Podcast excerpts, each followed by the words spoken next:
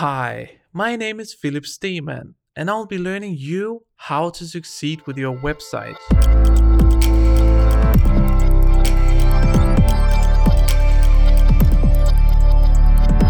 Hi guys, so today I've made some changes to my setup and I really hope that you can hear a difference.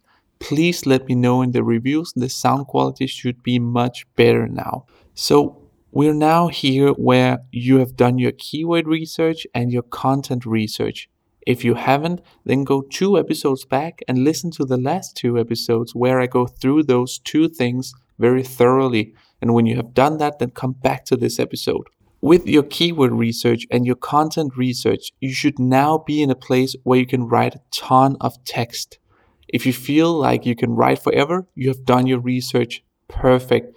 If you're in doubt if your content will be extensive enough, then go back and do some more content research. Be more thorough. You need to have so much content research that you have to pick out the different elements.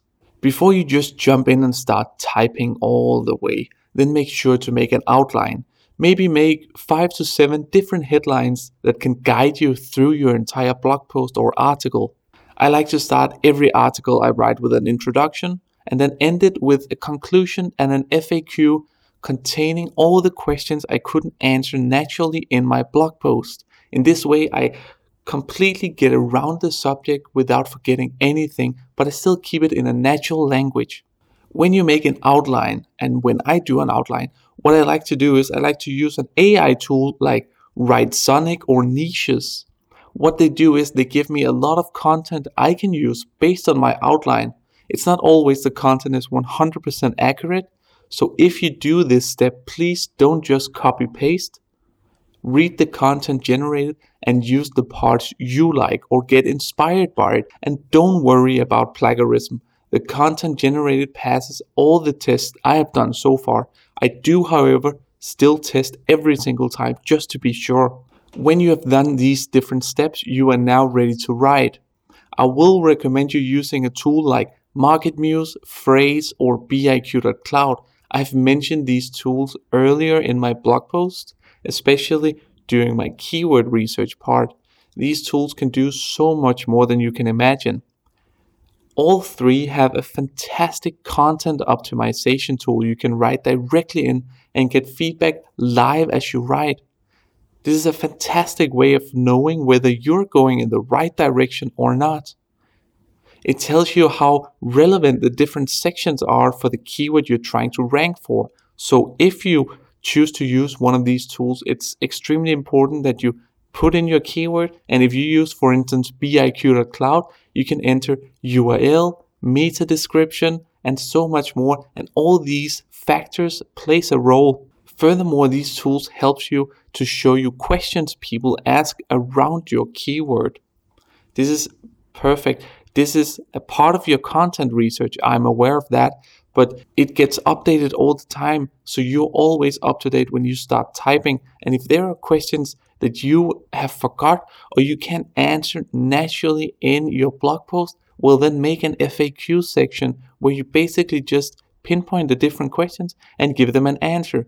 And make sure that whatever program or CMS system you use for your website that they present this as what's called a rich snippet. You can use Rank Math SEO for this or a different SEO tool or plugin.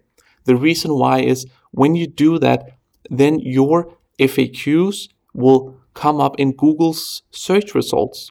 So if I Google a question that you have answered well, then Google might show that if they find it relevant and find your answer is answering the actual question. So that's very important. These tools, other than telling you how relevant the different sections are, you also get an overview of your entire document, telling you what you should change or focus on. It's telling you the level of reading required for the entire document. You always want to go for a 6th to ninth grade or a little bit higher, but never higher than that. With this set of tools, you should now be able to write a ranking blog post with the most extensive answers and setup. Make sure to keep your sections short so it's easy to read. Make sure to use headings the right way. So use only one H1 heading, multiple H2 headings, and multiple H3 headings. make sure to build it like you're writing a Word document. Always put the titles underneath each other and make sure to make a table of content. This is great again for ranking on Google because the table of content help Google and help your reader to know what the different sections are, what your blog posts contain, and so much more. And when you have done these things, then start writing your perfect blog post. Thank you so much for listening. I hope you will leave a review wherever you're listening to this podcast. And remember, consistency is key to success. Let's catch up on the next one.